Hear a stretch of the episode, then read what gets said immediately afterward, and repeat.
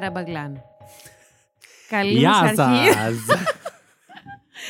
Τι κάνετε αγαπουλίτσες μου; Καλέ, μην φωνάζεις με στο μικρόφωνο. Παιδιά, αυτή τη Σε χαμηλώνω. σήμερα φωνάζω πάρα και πολύ. χαμήλωσα εμένα. Πάρα...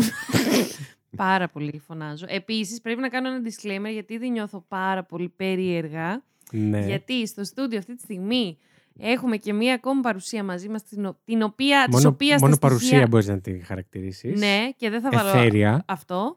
Ε, Τι έπαθες; θυμήθηκα πώς παριγρα- περιγράφουμε αυτή την παρουσία σε ένα άλλο podcast. Ναι, ισχύει. Ε, Λοιπόν, έχουμε μια κοντή παρουσία μαζί μας σήμερα.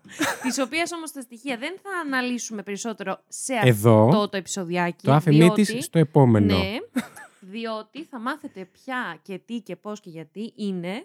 Να είπα, ας πούμε, ότι είναι γένος τυλικού. Ναι. Γιατί είμαστε τόσο κρυψίνους. Μπορούμε να πούμε ότι είναι η guest μας για το επόμενο επεισόδιο. Ακριβώς. Α. Ακριβώς. Αυτό, αυτό θα έλεγα, αλλά με Δεν έκοψε χρειάζεται. τη στιγμή. Γεια σου!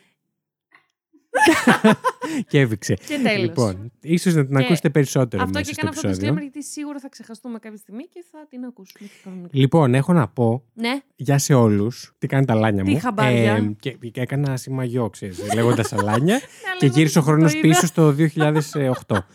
Ε, Λίγο λες. τι είπες; 2005. Πέντε, Βάλε. πέντε. Ναι. Μμ, κρίμα. Αγάπη, Πώς είπαμε πόσο ότι είμαι; χρονών είσαι; ναι. Και κρατάτε σημειώσεις; να δω. λοιπόν, καταρχάς, να ξεκινήσουμε με τα βασικά. Καλώς ήρθατε στο Τέρο 404. Είμαστε οποίο- εδώ με τον Βασίλη Χάιντα. Ναι, το οποίο είναι ένα Είμαι και... μεταπολεμικό Βασίλη. podcast. Ναι. Πρέπει να πεις... Α, συγγνώμη, κάτι σκεφτόμουν και σε διέγραψα. Τελείωσα από το μυαλό μου. Είμαστε εδώ ε, με τη Lady Τρικερού. Και το μαλάκα το Βασίλη. Ακριβώς. Για πες για τον προπολεμητή θέλεις Αλλά να εγώ πεις. τουλάχιστον το λέω αισθησιακά, εσύ. Χαίστηκα, εμένα με έκανες έξαλλο που με ξέχασες. Για πες τι θέλεις να πεις. Έξα, έξαλλη. Και σε Excel. δύο λεπτά το έχεις ξεχάσει. Αγάπη μου, θες καφεδάκι; Ναι, ξέρω. Μμμ. Ναι, για πες τι Λοιπόν, θέλεις να πεις. Ε, είμαστε ένα true δεν το λες, crime δεν το λες, podcast ε, σχεδόν το Ναι. λες. Εκπομπή σίγουρα όχι. Όχι. Ε, μ, είναι κάτι αυτό που έχεις στο μυαλό σου λίγο πριν σε πάρει ο ύπνος. Είμαστε αυτό. Αυτές οι Αυτό. σκέψεις που δεν Ή έχουν λίγο πριν, καμία όταν, ροή. όταν σε ξυπνάνε απότομα. Από όνειρο και, και έχεις ξυπνήσει, αλλά βλέπεις και Ναι. όνειρο και δεν ξέρεις. Και δεν βγάζεις νόημα. Ναι, ναι, ναι. Και εσύ μιλάς σε αυτόν που σου μιλάει στην πραγματικότητα, αλλά είσαι ακόμη στο όνειρο και, και λες του πράγματα λες στο «Ποια- πλαίσιο του ποια όνειρου. κεράσια να ξεκρεμάσω Αυτό, από αυτό, τη αυτό είναι ντουλάπα». αυτό το podcast. Αυτό, Αυτό. Για να μην αυτό είναι αγχώνεστε. αυτό το podcast. Και να ξέρετε ακριβώς. σε τι έχετε μπλέξει μπαίνοντας Μμμ. εδώ.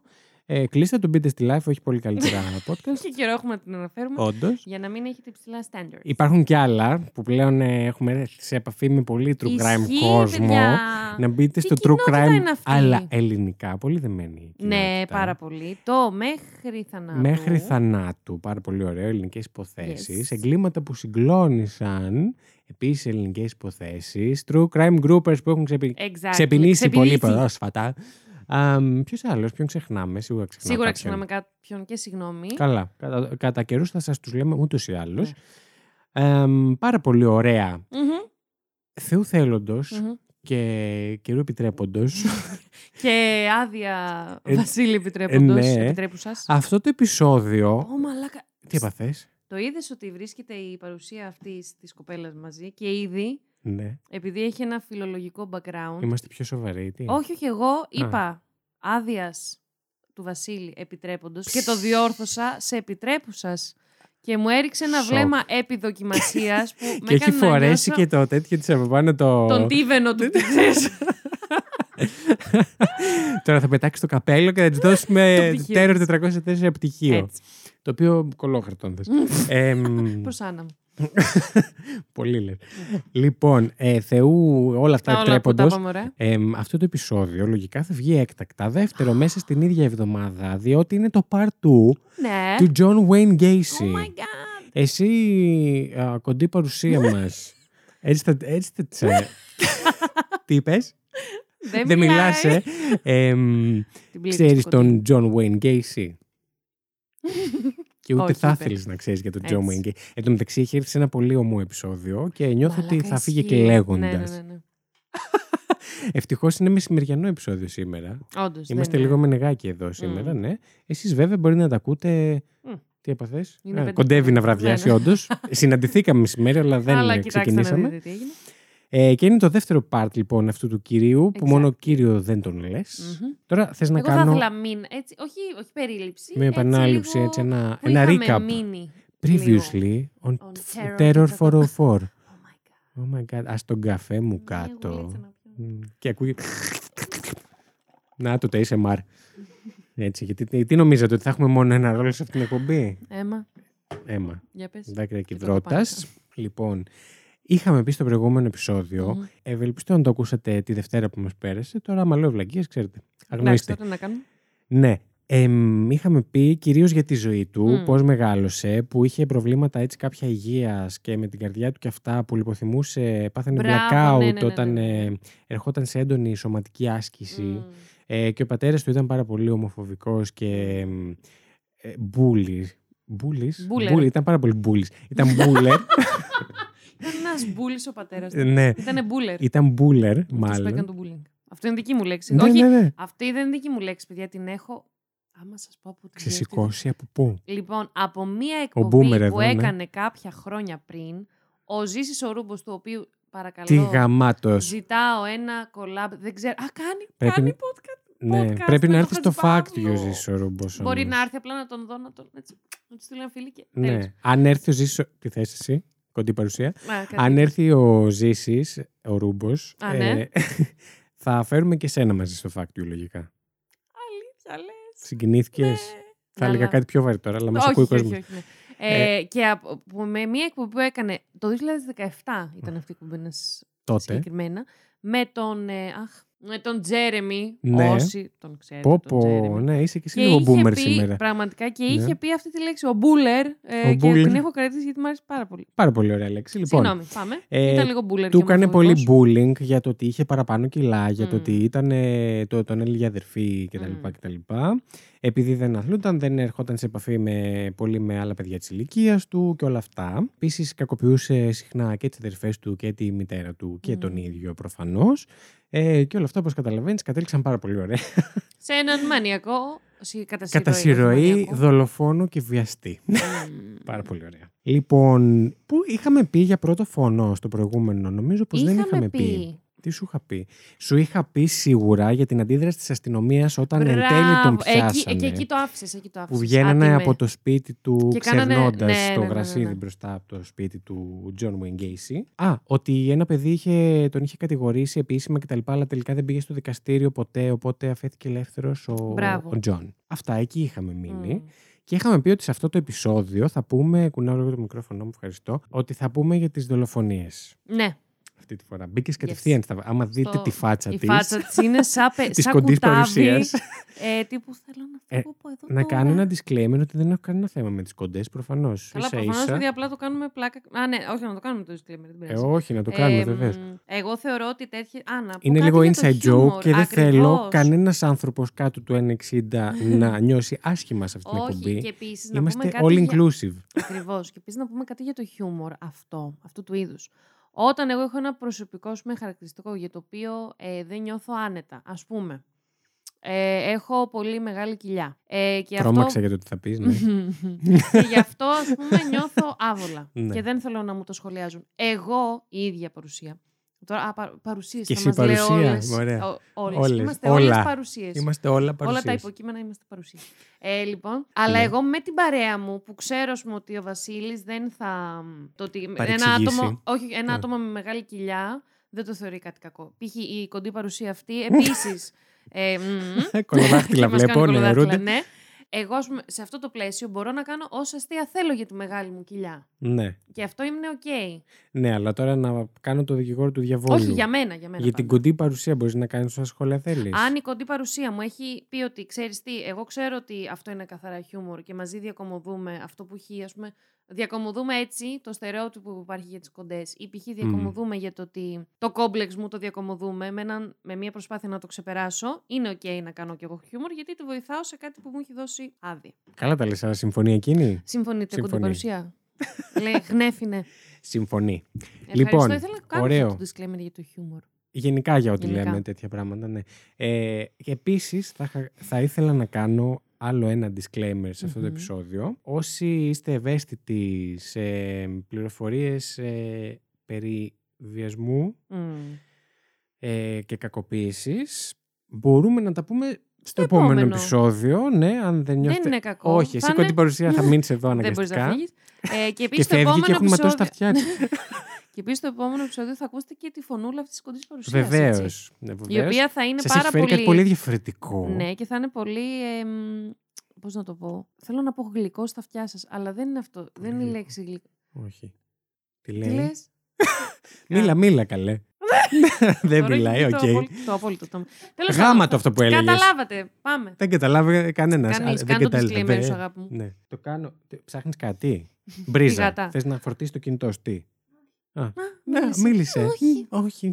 Ε, πάρα πολύ ωραία. Οπότε κάνω αυτό το disclaimer.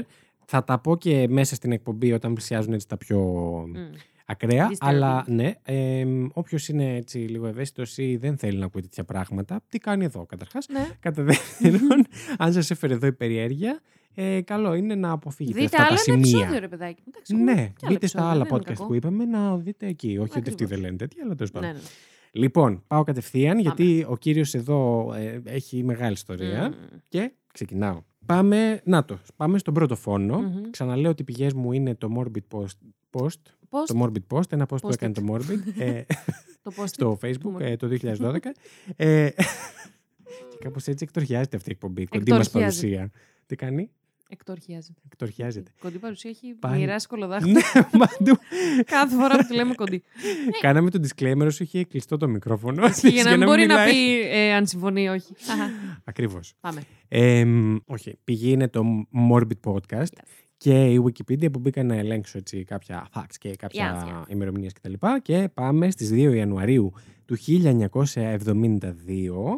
όπου ξεκινάει έτσι πιο έντονα η εγκληματική δράση του Γκέισι. Ο Τιμ Μακόι λοιπόν στις 2 Ιανουαρίου, 16 ε, ετών, κοιμόταν ε, σε μια στάση λεωφορείων στο Σικάγο, στο, στην περιοχή Greyhound Bus Boy, ε, όχι, συγγνώμη, λάθος. Greyhound Bus Boy τον ονόμαζαν μέχρι να ταυτοποιήσουν ε, την ταυτότητά του, ναι. εν πάση περιπτώσει. Πήγε τώρα ο Γκέισι σαν στοργικός πατέρας, ήξερε και να τους επιλέγει, αυτό ισχύει και για όλους mm. τους υπόλοιπους θα πω επέλεγε άτομα που είχαν ε, οικονομικά προβλήματα, που χρειαζόντουσαν τη βοήθειά του, που ήταν άστεγα.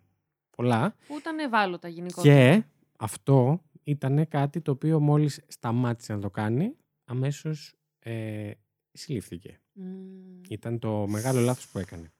Και άρα αυτό, συγγνώμη, μας δίνει και ένα τέτοιο για το πόσα ε, τέτοια εγκλήματα συμβαίνουν και ναι. απλά επειδή αφορούν συγκεκριμένες κοινωνικές ομάδες δεν φτάνουν ποτέ στο φως. Και μιλάει και, λίγο για την κοινωνία, πώς ε, κάποιοι άνθρωποι για κάποιο λόγο που εγώ δεν καταλαβαίνω είναι λιγότερο νεκροί από κάποιους άλλους. Ρε, Βασίλη, αυτό ακριβώς σκεφτόμουν τώρα. Εκτός ότι ανατρίχησα. αλλά ε, αυτό θα έλεγα μόλις τώρα. Ότι ναι. δεν μετράνε δυστυχώς όλες οι ζωές το ίδιο. Ναι. Δεν είναι. Η, δεν, ναι και όχι, και δεν, δεν χρειάζεται να το περιγράψω άλλο. Δεν ναι. μετράνε όλες οι ζωές. Γελάω μαζί σου, όχι με αυτό που λες, έτσι. Γελάω μαζί σου, όχι με σένα. ε, και συνεχίζω. Λοιπόν, ε, πήγε σαν ε, στογικός πατέρας να τον ρωτήσει αν χρειάζεται βοήθεια και φαγητό εννοείται ε, και του πρότεινε να πάει να κοιμηθεί στο σπίτι του για τη νύχτα και να τον γυρίσει εκεί το επόμενο πρωί. Ε, Όπως καταλαβαίνετε, στο δρόμο για το σπίτι του, όχι όπως καταλαβαίνετε, στο δρόμο για το σπίτι του, τον πέρασε κιόλας από ε, διάφορα έτσι αξιοθέατα της πόλης, να του δείξει την πόλη, να κάνει πράγματα που δεν είχε κάνει μέχρι τότε ως ε, τότε ως άστεγος κτλ.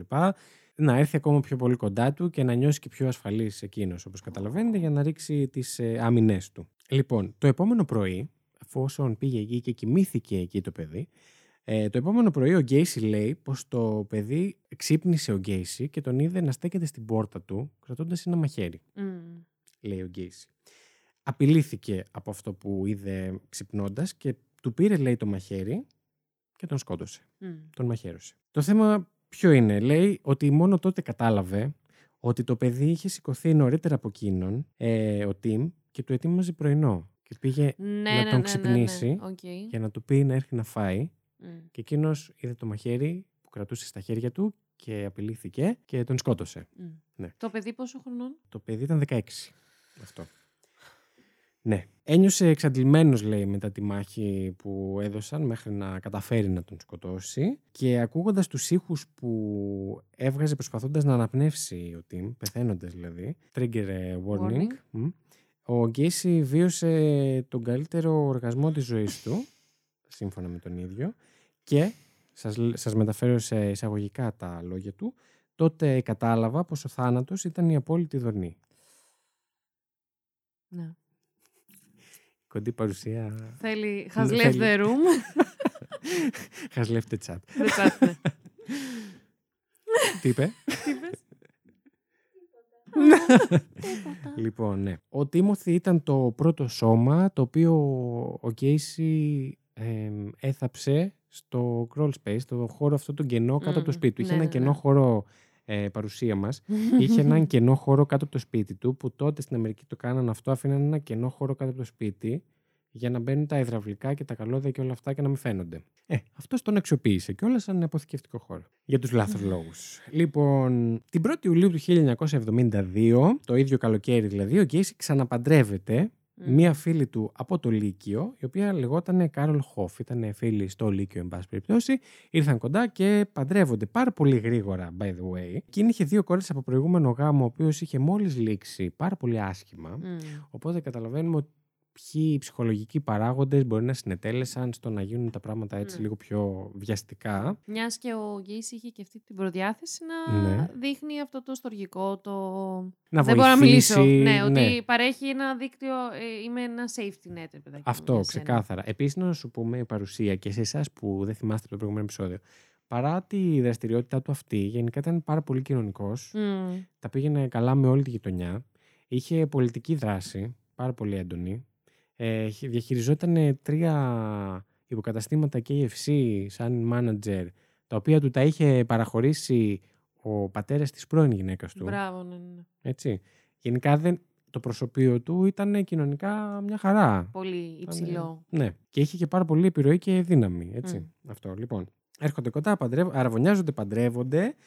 Ε, μετακομίζει πάρα πολύ γρήγορα στο σπίτι του και ο αραβώνας τους ε, έγινε το 1971 αυτό και μετακομίζει το 1972 και στο σπίτι του. Να πω εδώ ότι η Κάρολ, και κάντε ό,τι θέλετε με αυτή την πληροφορία, γνώριζε για την προηγούμενη καταδίκη του για...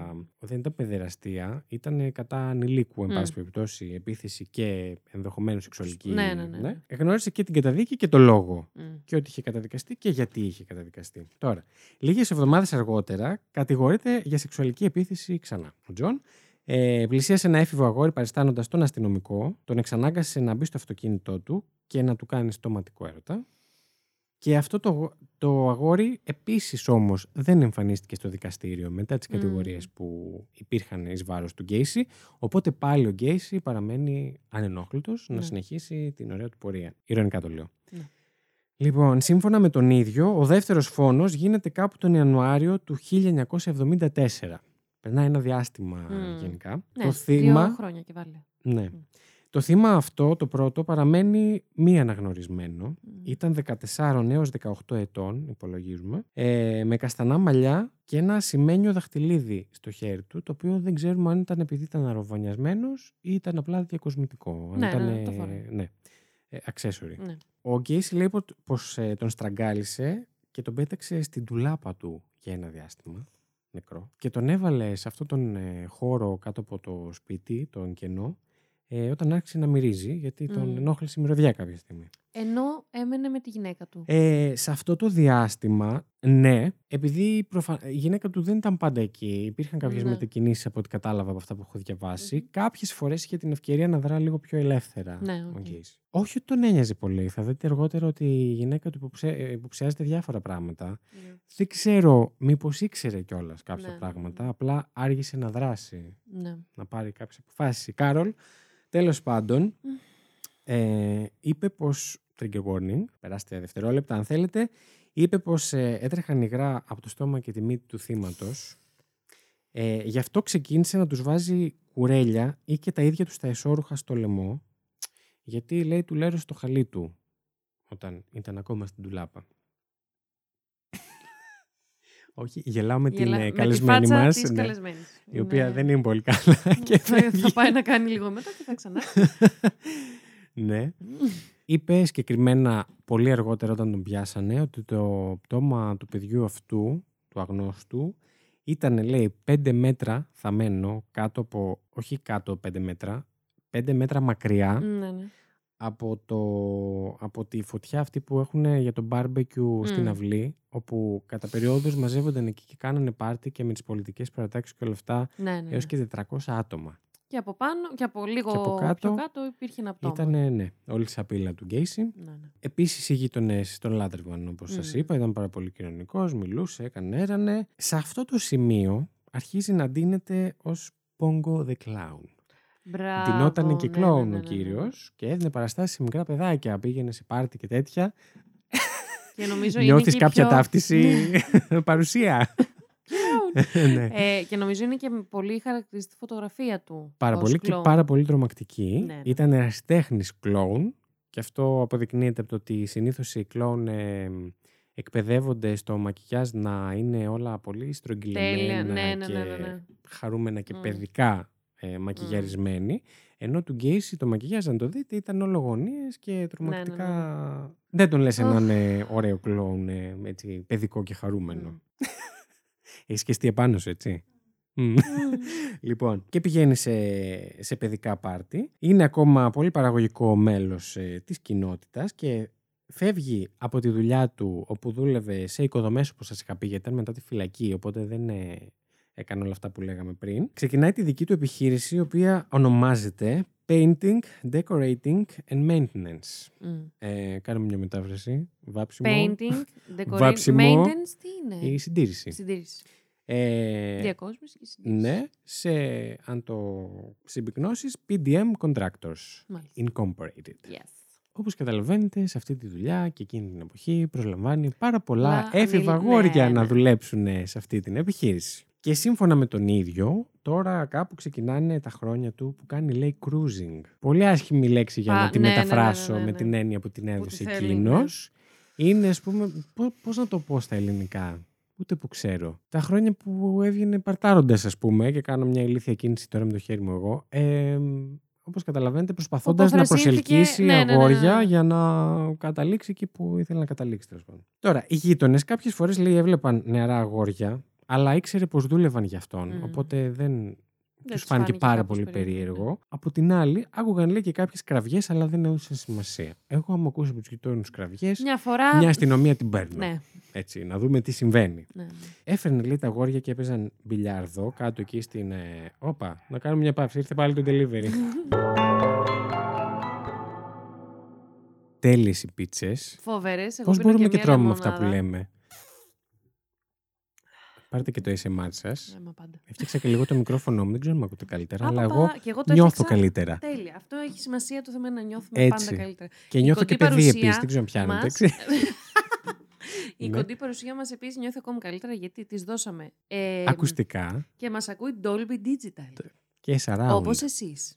Πάμε. Έτσι, ακριβώς. Λοιπόν, έφερνε αγόρια στο σπίτι λοιπόν και τους πήγαινε κάτω, είχε ένα υπόγειο. Όπως ο πατέρας του παλιότερα είχε ένα υπόγειο το οποίο ήταν μόνο για εκείνον Μμμ. αυστηρά και δεν άφηνε κανένα να μπει μέσα και τους έδερνε αν μπαίνανε. Έτσι κάπως και εκείνος έχει ένα δικό του χώρο υπόγειο ο οποίος ε, είναι ας πούμε το man cave, το, εκεί που ήταν τα μπιλιάρδα, οι τηλεοράσεις, Ναι, ναι, ναι. τα αυτά, το Νατάλο. Που επίσης απαγορευόταν να μπει κάποιος στις οικογένειες και μπαίνει μόνο εκείνος με τα αγόρια. Έτσι. Ε, τους έφερνε εκεί, παίζαν μπιλιάρδο και αν κέρδιζαν, τους έκανε στοματικό έρωτα. τους, ε, πώς το λένε, Εκεί, σε εκείνους. σε εκείνους. Ναι. Σαν, ε, πώς το λένε, σαν ε, νικητήριο δώρο, ας πούμε τώρα. Τέλος πάντων. Αυτό ήταν συνενετικό. Θεωρώ, ο- κα- ε, καταρχάς όταν μιλάμε για ενηλίκους δεν ήταν σίγουρα συνενετικό. Ισχύει. Χαζή ερώτηση, χαζή ερώτηση. Ναι. Πολύ χαζή ερώτηση. Σε δεύτερο επίπεδο, ε, πιστεύω ότι κάποια αγόρια τον άφηναν γιατί εξαρτώνταν από εκείνον ναι, ναι. οικονομικά, Ναι. ε, ε, το, δεν είχαν που να μείνουν, να μην τους διώξει, να, να, να. Το οπότε κλασικό συνενετικό δεν pattern, ήταν σίγουρα. Ε, Στις σχέσεις εξουσίας που υπάρχει. Αυτό. Στην παρενόχληση. Ακριβώς.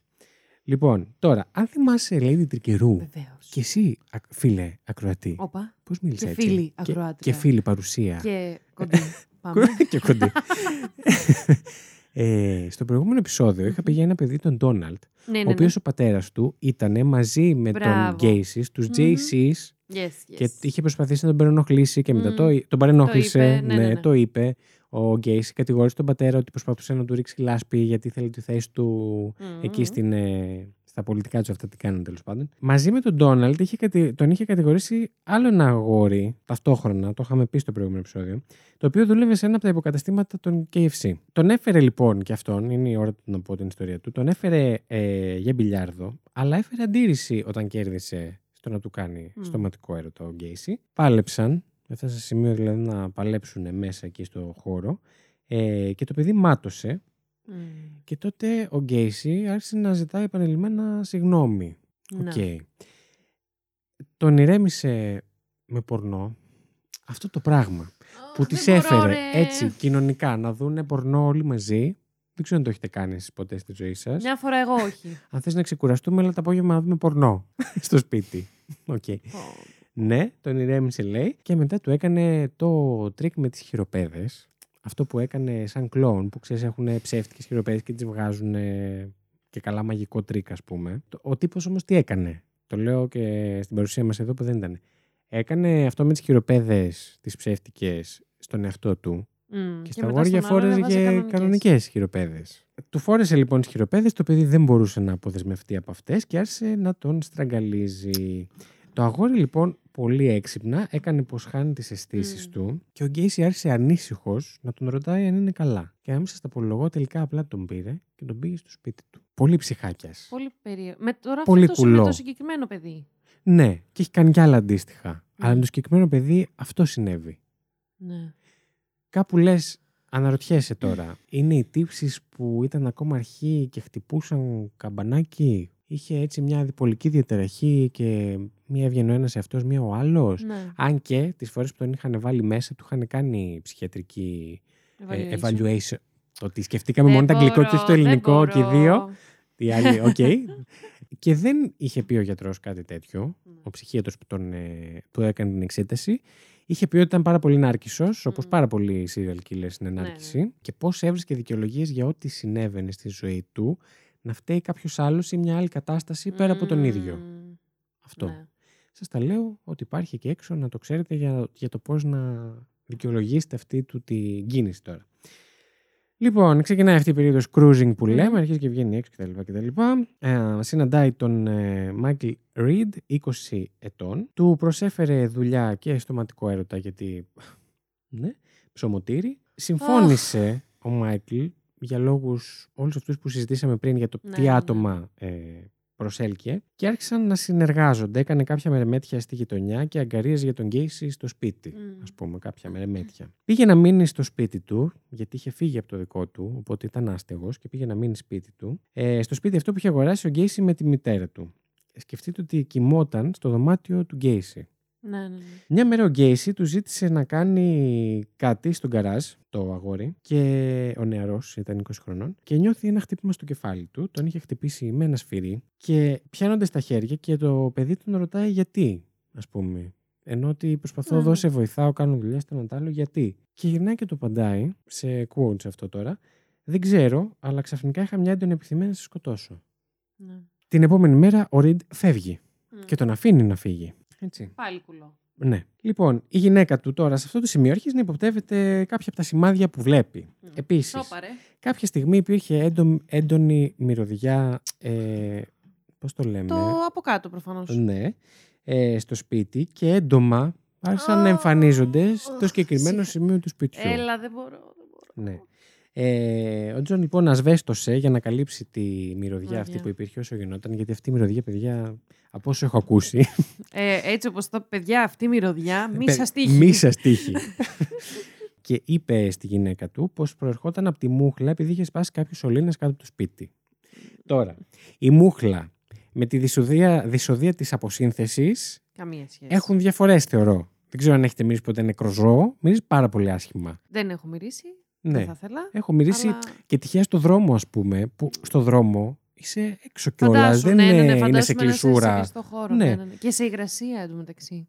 Και σε... Αυτό δεν το έχει πει. Ε, ναι, ε, γιατί σε αυτό το σημείο από το χώμα, νομίζω. Ναι, γιατί είχε χώμα κάτω. Mm. Ναι. Λοιπόν, και κάπου σε αυτό το σημείο ο Γκέισι αρχίζει να δοκιμάζει και τα όρια του μέχρι που μπορεί να φτάσει και να μην τον πιάσουν. Λοιπόν, ένας νεαρός υπάλληλος του ξαφνικά παρετείται για να πάει mm. το αγόρι διακοπές με τους φίλους του. Mm. Κάτι το οποίο Πολύ έφηβοι έχουν κάνει, σίγουρα. Ε, και πολύ νεαροί ενήλικες. Ο Γκέι λοιπόν εμφανίζεται στο σπίτι του ξαφνικά. ε, που έμενε με τη μητέρα του και του λέει να πάνε να παρτάρουν. Mm. Ε, ο νεαρός δέχεται, μιας και είχε παραιτηθεί έτσι ξαφνικά και ντράπηκε να πει Ναι, όχι ναι, ναι. και να, να τσακωθούν ή να έρθουν σε ρήξη κτλ. Και, και παίρνει μαζί του και το χάσκι του, το σκύλο του. Τώρα τι πάρτι πήγαν να κάνουν μαζί με το σκύλο, δεν ξέρω. Ε, πάλι καλά που πήρε το σκύλο του όμως. Ε, ο Γκέισι τον πηγαίνει στα γραφεία των Δημοκρατικών με τους οποίους Μμμ. ε, ήταν και τον αναγκάζει να πιει μισό λίτρο ρούμι, το οποίο το παιδί πίνει και χάνει σαφώς τις αισθήσεις του. Προφανώς. Ξυπνάει δεμένο στο σπίτι του Γκέισι, να Το τον σκυλάκι. στραγγαλίζει εκείνη την ώρα και να του λέει «Εμένα δεν θα μου παρετήσει έτσι». Αχ, δεν μπορώ. Δεν μπορώ. Δεν Το μπορώ. πήγε Πω, πω, πω, πω, Πολύ πω. μακριά. Ναι. Πάλι, μαλάκα αυτό με τη σχέση εξουσίας. Το χάσκι, ο σκύλος του παιδιού, τους είχε ακολουθήσει και προσπαθώντας να μπει, προσπάθησε να μπει μέσα στο σπίτι. Έκανε σαματά έξω στη Τι γειτονιά και λες, προσπάθησε ρε. να μπει μέσα. Και ο Γκέισι έτσι απλά τον γύρισε στο σπίτι του. Α, καλά, εντάξει. Όλοι αυτοί που φύγαν. Ε, σ- μάνι, μάνι μας έχεις πει δύο περιπτώσεις. ναι. ναι, τρεις. Που. Μπράβο, τρεις. Που Εμ, ξέφυγαν που από τα ξέφυγαν. νύχια του. Τι στο διάολο, δεν έγινε κάποια καταγγελία τίποτα από Πάντα, αυτούς; ό,τι και να γινόταν, απλά η αστυνομία το προσπερνούσε έτσι. Εντάξει. Ναι, άλλη συζήτηση. Η αστυνομία θα τα πούμε μετά. Μμμ. Λοιπόν, είναι η περίοδος τώρα αυτή που αρχίζει να χρησιμοποιεί το τρικ που σας είπα πριν με τις χειροπέδες και σκοινί πολλές φορές και έχει πει σε κάποιο από τα αγόρια την εξής ατάκα. Τον ρωτήσανε πώς το κάνει, που βγάζει τις χειροπέδες και εκείνοι δεν μπορούσαν να το βγάλουν και η απάντησή του ήταν «Θες να μάθεις το μυστικό, χρειάζεσαι τα κλειδιά». Ναι. Τύπου ειρωνεία μες στη μάπα Ναι, κιόλας. ναι, ναι, ναι. Έτσι. Ότι δεν είναι τρικ, απλά σε έχω ε, κλειδώσει. σε έχω στα χέρια μου. Ωστόσο, ένα από αυτά τα αγόρια, το οποίο έκανε και πολεμικές τέχνες, του έκανε αυτό το σκηνικό. Και το παιδί πάρα πολύ έξυπνα επίσης, όταν του έβαλε τις χειροπέδες, τη μία από τις δύο δεν την πίεσε μέχρι μέσα Μμ. για να κλείσει, οπότε έμεινε ανοιχτή. Μμ. Απλά φαινόταν σαν να Ναι, είναι ναι, ναι, κλειστή. ναι. Και του κάνει όλο αυτό το σκηνικό τέλος πάντων το τρικ του που τόσο του άρεσε. Και εν τέλει το παιδί βγάζει τις χειροπέδες όταν είδε προς τα που πήγαινε Μμμ. η κατάσταση. Του βγάζει τις χειροπέδες, τον, ε, του ρίχνει και ένα χέρι ξύλο, τον βάζει κάτω, τον γυρνάει ανάποδα και του φέρνει το γόνατο στην πλάτη. Και πολύ καλά κάνει. Πόσο σημαντικό είναι κάποιες φορές ε, να ξέρουμε πολεμικές ναι, τέχνες. ναι, ναι, παιδιά. Γι' Ναι. αυτό άμυνα γενικά. Άλλο ένα παιδί το οποίο ξεφεύγει, αλλά ξέφυγε όντως και μόνος του δεν τον γύρισε ο Γκέισι. Μμμ. Ίσως αν δεν, τα, δεν ήξερε πολεμικές τέχνες να μην ζούσε αυτό το Μμ. παιδί. Αρχίζει να φέρει στο σπίτι γκέι τσοντοπεριοδικά Μμ. ο Τζον, χωρίς να τα κρύβει και ιδιαίτερα. Ιδιαίτερα. Τα αφήνει έτσι κοινή θέα και εδώ να υπενθυμίσω ότι είχε και δύο μικρά παιδιά από Ναι, τον ναι, προηγούμενο γάμο της, η Κάρολ, έτσι, η γυναίκα του. Το οποίο κάνει ό,τι θέλεις. Μμ. Βάλ το και στο Εννοείται. χαλάκι στην εξώπορτα, άμα θες. Αλλά όταν είναι τα παιδιά μες στο σπίτι. Ε, Ξέρω εγώ, Εντάξει. βάλ το κάτω από το κρεβάτι. Ναι. Τέλος πάντων, ε, η Κάρολ αρχίζει και βρίσκει κάποιες φωτογραφίες γυμνών αγοριών, τύπου Polaroid Μμ. φωτογραφίες. Και μάλιστα σε μία από αυτές απεικονίζεται ένα αγόρι που έχει και αίματα. Ζητάει εξηγήσεις από τον Τζον και της λέει πως. Ε, άκου τώρα τι της είπε. Της λέει: Καλό θα ήταν πλέον να μην κάνουμε σεξ. Εντάξει, Οκ. Συγγνώμη, αλλά μου φάνηκε πολύ γελοίο αυτό. Οκ, Τζον. ναι. Οκ. Γιατί αυτό που ήθελα τώρα από σένα ήταν. Ήταν ε, ακριβώς ναι. αυτό, δηλαδή. Ακριβώς. Το βρήκες. Ναι. Πάρ το σεξ ναι σου και φύγε, Ναι, ξέρω ναι, ναι. εγώ. Και μάλιστα της το είπε αυτό την ημέρα της μητέρας, λέει Α. συγκεκριμένα. Ε, συμφώνησαν ότι δεν θα έχουν πλέον ιδιαίτερες επαφέ. Και αργότερα η Κάρολ είπε ότι έλειπε πολλές ώρες ούτως ή άλλως ο Γκέισι. Δηλαδή δεν είχαν. και μέχρι τότε το σεξ που κάνανε ήταν μια στο τόσο. Μμ. Έλειπε πάρα πολλές ώρες με όλα αυτά που έκανε. Ναι. Και ήταν και πάρα πολύ μυστικοπαθή και μέσα στο σπίτι. Και υπήρχαν φορές που ο Γκέισι λέει κοιμόταν για δύο ώρες ολόκληρη την ημέρα. Με όλες αυτές τις δραστηριότητες που είχε. Ναι.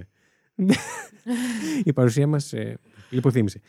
Λοιπόν, το 1975 ε, η μητέρα του φεύγει στο Arkansas, γιατί μέχρι τότε ήταν και η μητέρα μες στο σπίτι, έτσι. Α, καλά. Ναι.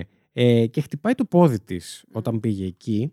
Και η Κάρολ βρίσκει την ευκαιρία να πάει να βοηθήσει την αδερφή του Γκέισι να φροντίσουν τη μητέρα του. Ναι, ναι. Ήθελε μια ευκαιρία και αυτή να φύγει από το σπίτι. Οπότε, ο- οπότε όπως καταλαβαίνετε, ε, έχει το σπίτι δικό Ελεύθερο. του. Τα παιδιά τα πήρε μαζί της. Ναι. Το καλοκαίρι λοιπόν του 1975, ο, 17, ο 18χρονος, δεκα, τι είπα, 17 Δεκα, χρόνος. 18, ε, όλα, ε, Τζοαν Μπούτκοβιτς, που δούλευε για τον Γκέισι και τον ήξερε και η Κάρολ, γιατί πολλές φορές τον είχε φέρει ο Γκέισι να φάνε όλοι μαζί φαγητό, Μμ. δείπνο, μεσημεριανό, whatever. Εξαφανίζεται το καλοκαίρι του 1975 και ο Γκέισι λέει πως του χρωστούσε λεφτά που του είχε δανείσει μέσω της PDM, της εταιρείας του, για να πάρει το διαμέρισμά του. Κλάμα. Ε, ε, Cries in 2022. ε, γιατί ναι, τον βοήθησε να αγοράσει διαμέρισμα και ουσιαστικά τον ξεχρέωνε δουλεύοντας γι' αυτόν mm. μήνα με το μήνα. Mm. Κάπως έτσι τέλος πάντων. Όμως μετά από 8 μήνες το αγόρι παρετείται με κάποια πράγματα όπως καταλαβαίνετε που ζει, κάποια σκηνικά και πάει μαζί με φίλους του να ζητήσει τον τελευταίο του μισθό. Και ο Γκέισι που του λέει όμως ακόμα μου χρωστάς λεφτά, οπότε δεν θα πάρεις τίποτα. Mm. Και ο ίδιος ο Γκέισι τώρα μας λέει, αυτή την πληροφορία δηλαδή την ακούμε και δεν την ναι, ναι. ακούμε, ναι. ε, πως τους έβαλε όλους μαζί στο σπίτι του για να ηρεμήσουν τα πνεύματα. Τους κέρασε χόρτο. Mm. Σαφώς. Και η ατάκα του είναι Next thing I know, he's lying on the floor. Dead. Ναι, ναι. Άκου να δεις, κύριε Γκέισι. Δεν πας για χόρτο και πορνό. Και ξαφνικά, και ξαφνικά κάποιος είναι νεκρό δίπλα σου. Έχεις πηδήξει 10 βήματα από το ένα στο άλλο. Συγγνώμη που γελάω, αλλά πολύ ωραίε. Τέλος πάντων, υποτίθεται όταν αργότερα εξήγησε το περιστατικό, ε, υποτίθεται ότι όταν όλοι ηρέμησαν, τους έδιωξε από το σπίτι και πήγε για cruising εκείνος, ναι, ναι. να βγει έξω να, βγει, να βρει αγόρια. Συνάντησε ξανά όμως τον Τζον Λί μόνο του στην πόλη. Δεν ξέρω εγώ το πιστεύω όλο αυτό. Ούτε εγώ. Ε, και άρχισαν πάλι. Αλλά απ' την άλλη δεν γίνεται και οι φίλοι του να τον άφησαν. Ναι, γιατί θα μίλησαν αυτοί τέλος πάντων. Ε, και άρχισαν πάλι έντονη συζήτηση για τα χρήματα επανήλθε ο καυγάς. Του είπε να μπει στ' αμάξι του και τον πήγε σπίτι. Ο καυγάς συνεχίστηκε και ο Γκέισι λέει πως φοβήθηκε μην τον πιάσει πάλι λιποθυμία και blackout επειδή ανέβηκε η πίεσή του προφανώς ναι. σε όλη αυτή την έντονη συζήτηση και κάνει τον τρικ με τις χειροπέδες για να τον ηρεμήσει. Για να ελαφρύνει την ατμόσφαιρα. Πώς πας από το τσακώνουμε για λεφτά; Στο, στο μου έχει ανέβει Μισό λεπτό. Στο έχει δείξει ποτέ κάτι αυτό; Α πούμε. Δεν ξέρω πώς ακριβώς γίνεται αυτό. Ναι. Ε, του είπε πως ε, δεν θα τον ελευθερώσει μέχρι να ξεμεθύσει και να σταματήσει να φωνάζει. Και είπε με αργότερα στον δικηγόρο του για αυτό το σκηνικό, κάπου εδώ λέει τα πράγματα γίνονται λίγο θολά. Δεν θυμάμαι πώς ακριβώς εξελίχθηκαν τα πράγματα, αλλά πρέπει να τον στραγγάλισα. Με εκείνο το σκηνή. Κοιτώταν στο πάτωμα όταν ξύπνησα. Ήταν μπλε στο πρόσωπό του, ξέρεις, όπως λένε, όταν στραγγαλίζεις κάποιον mm. και καλά. Και είχε ένα σκηνή γύρω από το λαιμό του και τις χειροπέδες στα χέρια. Είχε ακόμα τις χειροπέδες. Δεν, μιλούσε και λίγο έτσι ναι, ναι, ναι γρήγορα, ναι. να ξέρετε. Μμ. Λίγο, ήταν λίγο ψηλή η φωνή του και μιλούσε έτσι γρήγορα και επαναλάμβανε πράγματα. Δεν θυμάμαι καλά, αλλά νομίζω ότι του την έφερα, ξέρεις. Γιατί αυτό έκανα με πολλούς από τους υπόλοιπους. Χρησιμοποιούσα το σκοινί, το τρικ με το σκοινί, ξέρεις. Και, του έδενα το λαιμό, και τους έδενα το λαιμό με αυτό. Έτσι το έκανα. Ναι. Πεθαίνει, okay. όπως καταλαβαίνετε το αγόρι αυτό. Δολοφονείται, δεν πεθαίνει. Μμ. Τον τύλιξε με ένα μουσαμά για να τον θάψει στο, στον χώρο αυτό τον κενό μμ. κάτω από το σπίτι. Αλλά γύρισε η Κάρολ νωρίτερα, δεν την περίμενε, ε, και τελικά αναγκάστηκε να τον θάψει κάτω από τον γκαράζ, το οποίο ήταν εκτός του σπιτιού. Έτσι. Η εξήγησή του για την απώλεια μνήμης αυτή που είχε, που πάθανε blackout και δεν θυμόταν κτλ., είναι ότι, εισαγωγικά εδώ, κάποιες φορές ξυπνάω το πρωί και βρίσκω στραγγαλισμένα παιδιά στο σπίτι μου. Ε, και δεν έχω ιδέα πώς βρέθηκαν εκεί. Καμία γαμμένη ιδέα για το τι συνέβη. Μάλιστα. Σε πιστέψαμε όλοι. Εσύ η παρουσία. Το πιστε... Έτσι και έτσι. Εγώ το μόνο που ίσως δέχομαι, χωρίς να έχω ξαναλέω καμία ψυχιατρική γνω... επιστημονική γνώση. Το ξέρουμε. Το μόνο που. Ωστόσο, εκφέρω άποψη, λες και έχω. Ναι. με τη σιγουριά.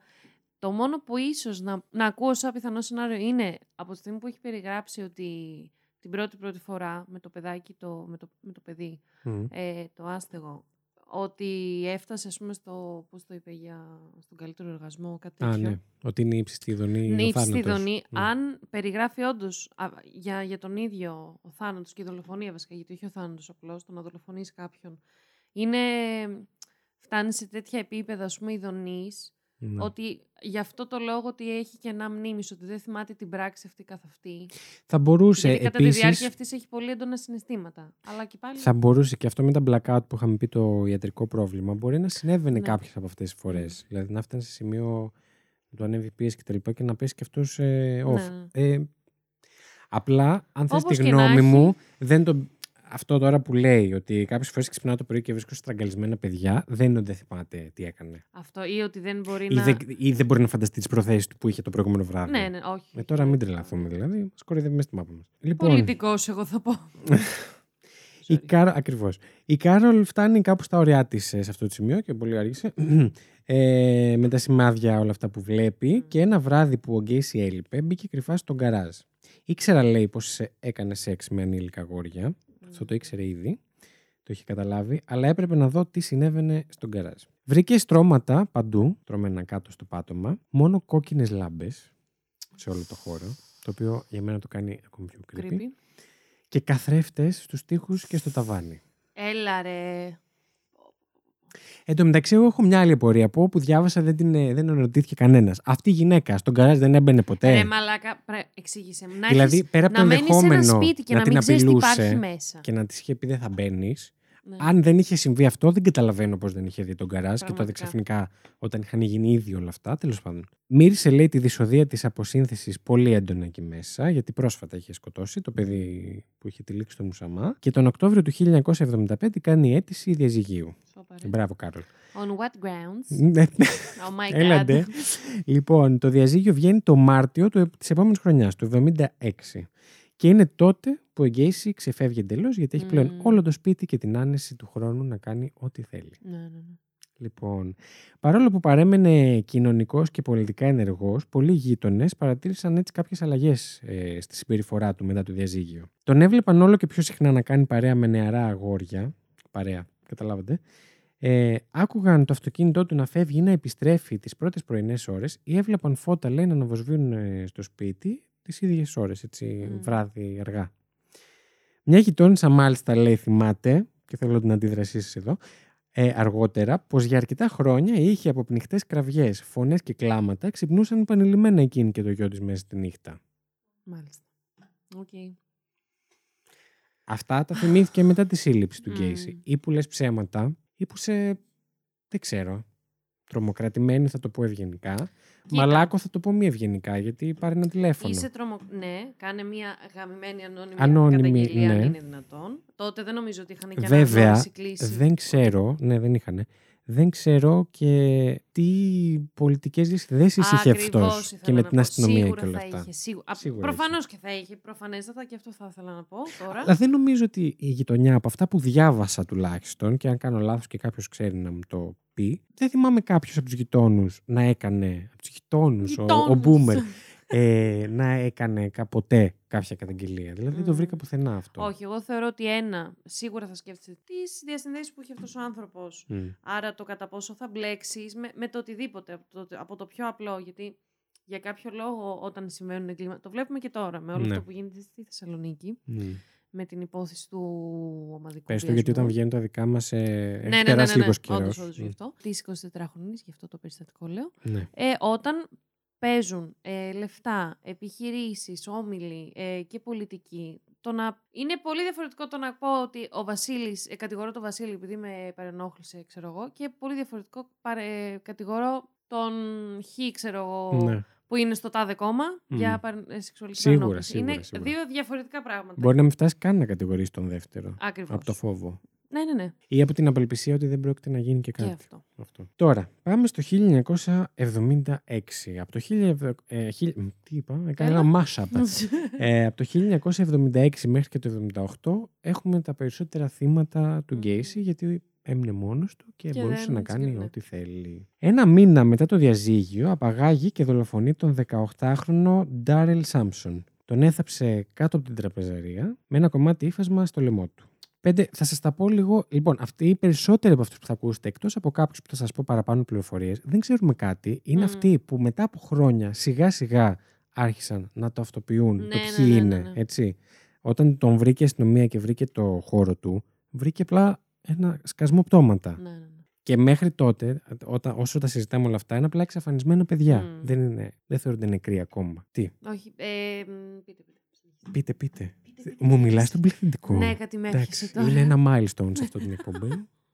Τα ακούσατε όλοι, έτσι, δεν Όλοι. το ξανακούσετε ποτέ. Lady Figaro. Ναι. Λοιπόν, πέντε εβδομάδες αργότερα, 14 Πέμπτου δηλαδή, ο 15χρονος Ράνταλ Ρέφετ εξαφανίζεται μετά από το ραντεβού του, ένα ραντεβού στον ε, οδοντίατρο. Ώρες αφού το Ρέφετ εθεάθη τελευταία φορά από τη γιαγιά του, πριν πάει στον οδοντίατρο, ο 14χρονος Σάμιουελ Στέπλτον εξαφανίζεται καθώς επέστρεφε, επέστρεφε σπίτι από τις αδερφίες του. Από το σπίτι της αδερφής Μμ. του. Τα δύο αγόρια εδώ να σας πω ότι γνωρίζονταν. Αυτά τα τελευταία. Θαύτηκαν μαζί στον κενό χώρο κάτω από το σπίτι του Γκέισι. Τυχαία εκείνος Μάλλον τυχαία. Εκτός αν ο πρώτος του είπε για τον δεύτερο, δεν το ξέρουμε αυτό. Δεν έχει πει κάτι γι' αυτό. Θαύτηκε στο χώρο αυτό κάτω από το σπίτι του Γκέισι και οι ερευνητές πιστεύουν πως τα δύο παιδιά δολοφονήθηκαν το ίδιο βράδυ. Ναι. Γυρίζω σελίδα. Σε αυτή τη ζωή. Όχι ακόμα. Κοντεύει. Στις 3 Ιουνίου δολοφονεί. Θέλω να βλέπετε και λίγο τις αποστάσεις, έτσι. Δεν κρατιέται. Ναι, Είναι ναι, σε ναι, full mode. Ε, ναι. Στις 3 Ιουνίου δολοφονεί το 17χρονο Μάικλ Bonnin. Τον αναγνώρισαν από την άδεια ψαρέματος που βρέθηκε στα ρούχα του. Γιατί τότε βγάζαν mm. άδεια ψαρέματος. Ο Γκέισι τον έθαψε με τον επίδεσμο που τον στραγγάλισε. Δηλαδή δεν μπήκε καν στον κόπο να του αφαιρέσει τον επίδεσμο. Και 10 μέρες αργότερα δολοφονεί τον 16χρονο William, ψευδόνυμο Billy Carroll, ο οποίος ήταν ένα παιδί το οποίο είχε δύσκολη ζωή γενικά. Είχε μπλεχτεί με όπλα, ναρκωτικά κτλ. Εμπόριο όπλων, mm. ναρκωτικών κτλ. Και τα τελευταία χρόνια, ήταν 16, έτσι δεν ξέρω πότε τα ξεκίνησε όλα αυτά. Ε, διατηρούσε άτυπη επιχείρηση νεαρών αγοριών συνοδών. Ναι. Αυτό το παιδί. Ναι. Οπότε καταλαβαίνουμε πώς ε, βρέθηκε στον κύκλο ναι, του ναι. Γκέισι. Έτσι και γνωρίζονταν. Αυτό το ξέρουμε, το έχει πει. Πάμε στον Ιούλιο, ένα μήνα μετά. Ο David Cram, ε, δεν έχω σημειώσει την ηλικία του εδώ, εν πάση περιπτώσει, επέζησε το συγκεκριμένο παιδί. Μετακόμισε στο σπίτι του Γκέισι ε, ε, τον Αύγουστο, γύρισε σπίτι μια μέρα και τον βλέπει τον Γκέισι ντυμένο full Pongo the Clown, να κάθεται μεθυσμένος σε μια πολυθρόνα στο σαλόνι. Του κάνει το τρίκ ε, το γνωστό με τις χειροπέδες, του επιτέθηκε και του είπε πως θέλει να τον βιάσει. Το είπε έτσι. Θέλω να σε βιάσω. Το οποίο εμένα μου φαίνεται ακόμη πιο τρομακτικό. Ναι, απλό, ναι, ναι. Απλά να καταλάβεις τις προθέσεις του άλλου. Ο άλλος να σου δηλώνει τις προθέσεις του για σένα σε τέτοιες περιπτώσεις. Κατάφερε το παιδί, ο Ντέιβιτ, να ε, απελευθερωθεί και δεν έγινε κάτι. Συνέχισε να μένεις στο σπίτι του. Φαντάζομαι πόσο... Πω, ναι, το θυμάμαι. Το θυμάμαι αυτή την ιστορία. Ναι. Και ένα μήνα αργότερα, στην πόρτα του, ε, πάει στην πόρτα του δωματίου του, το, που κοιμόταν το παιδί και του λέει πάλι πως θέλει να τον βιάσει. Και του λέει συγκεκριμένα, Dave, πραγματικά δεν ξέρεις ποιος είμαι. Ίσως πρέπει να μου δώσεις αυτό που σου ζητάω. Ο David αρνείται, παλεύουν και μετά του πετάει ένα You ain't no fun. Ναι. Δεν έχεις πλάκα. Ε, δεν, δεν είσαι ευχάριστος. Πώς να το πω στα ελληνικά δεν μου προκαλείς ευχαρίστηση. Θα το πω καλύτερα για να μεταδοθεί το νόημα που ήθελε ναι, να ναι, πει. Ναι. Και φεύγει. Και ο Ντέιβιντ φεύγει και αυτός, ο οποίος να πω ότι αργότερα ωστόσο ξαναδούλεψε για τον Γκέισι. Ευκαιριακά oh. τελείως, δεν ξανάμεινε σπίτι του, αλλά φανταστείτε πόσο ανάγκη τους έκανε να τον έχουν. Δεν ξέρω. Τώρα, 5 Αυγούστου, ο 16χρονος James Hackinson, που είχε φύγει από το σπίτι του, όταν λέω φύγει, είχε, ήταν runaway, πώς το λέμε ναι, στα ελληνικά. Είχε δεν ήθελε να είναι πλέον στο σπίτι του και έφυγε. Τηλεφωνεί για τελευταία φορά στους δικούς του, πιθανότατα από το σπίτι του Γκέισι, στις 5 Αυγούστου. Πεθαίνει από ασφυξία, τον στραγγάλισε mm. και αυτόν. Θαύτηκε στον κενό χώρο κάτω από το σπίτι του Γκέισι και κάτω από το σώμα του 17χρονου Ρικ Τζόνστον, όπου θεάθη τελευταία φορά ζωντανός στις 6 Αυγούστου, δηλαδή την επόμενη μέρα. Ναι. Και αυτοί πέθαναν μία μέρα, ναι, με διαφορά ή μαζί, δεν ξέρουμε ο οποίος ε, τελευταία φορά θεάθη σε μία συναυλία. Η ταυτότητα του Χάκενσον, του πρώτου παιδιού, έγινε γνωστή το 2017. Mm.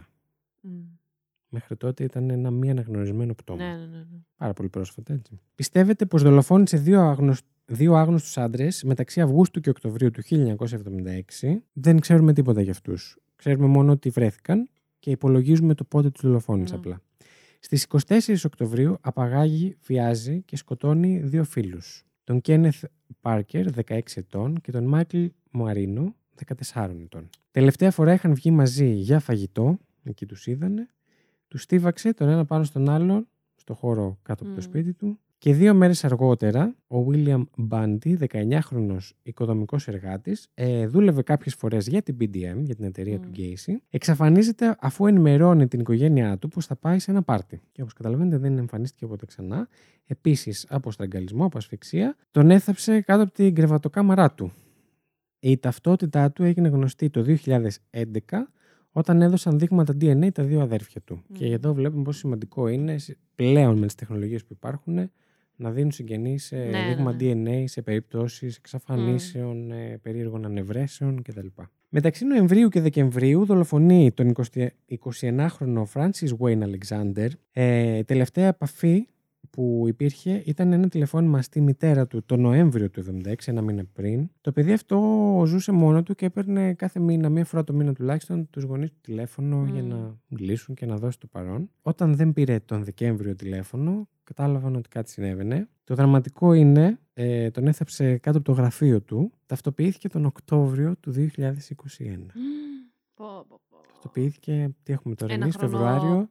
Κάποιους μήνες πριν. Κάποιους μήνες Τον Οκτώβριο που μας πέρασε ταυτοποιήθηκε. Πάρα πολύ πρόσφατα. Έχω να σας πω ότι ήταν τόσο πρόσφατο που στο Morbid που το επεισόδιο είχε βγει πριν από αυτό. Δεν είχε ταυτοποιηθεί καν. Δεν υπήρχε για αυτόν κάτι. Ήταν άγνωστος. Ήταν από τα παιδιά που ήταν άγνωστα. Και μπήκα και έκανα δικό μου research και το βρήκα. Oh my God. Στις 12 Δεκεμβρίου του 1976 εξαφανίζεται ο 17χρονος Gregory Godzik. Τώρα ελπίζω να μην το σκότωσα το όνομα μετά από ραντεβού με την κοπέλα του, εργαζόταν το παιδί αυτό στην PDM για τρεις εβδομάδες. Ναι. Τόσο πολύ. Και εδώ κάνω μια μικρή παύση.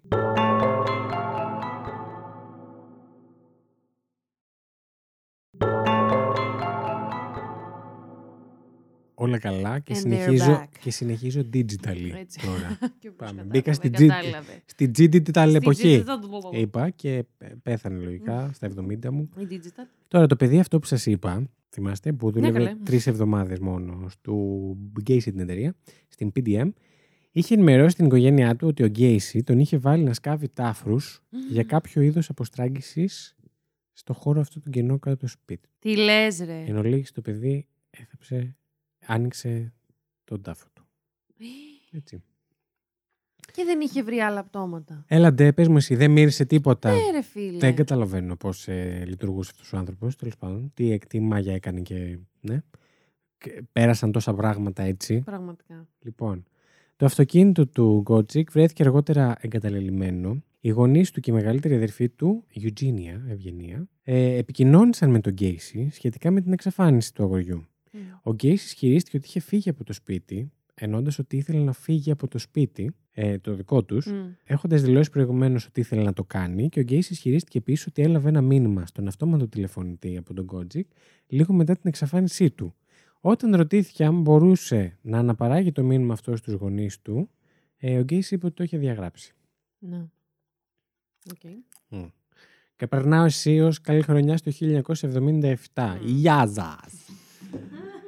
Στις 20 Ιανουαρίου του 1977, ο Γκέισι παρέσυρε το 19χρονο Τζον Τζον μου καλά να είσαι εκεί που είσαι. Το όνομα, το επώνυμό του είναι S-Z-Y-C. Σζικ. Σζικ. Ζικ. Ζεις. Δεν ξέρω. Δεν ζεις. Αλλά dark humor σίγουρα. ε, ε, ναι. Δεν ξέρω πώς να το προφέρω. Γι' αυτό και σας το έκανα spelling.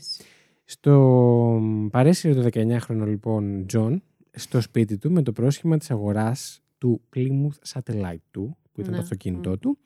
Ε, αργότερα ομολόγησε ότι στραγγάλισε το παιδί, δεν θα πω το όνομα, την εφεδρική κρεβατοκάμαρά του, ισχυριζόμενος ότι ο Ρόσι, θα σας πω σε λίγο, κοιμόταν στο σπίτι το επόμενο πρωί. Ότι ήταν εκεί ένα άλλο παιδί, το οποίο είναι το νέο παιδί που ζει στο σπίτι του Γκέισι. Λοιπόν, ο Ρώση ήταν ο υπάλληλός του που τώρα έμενε σπίτι του. Τους έβαλε και τους δύο να απλώσουν ασβέστη στο χώρο κάτω από το σπίτι για να σταματήσει η δυσοδεία. Πάλι. Πάλι το, το ίδιο πράγμα ουσιαστικά. Και ο Γκέισι αργότερα πούλησε το αυτοκίνητο του αγοριού στον Ρώση για 300 δολάρια. Μάλιστα.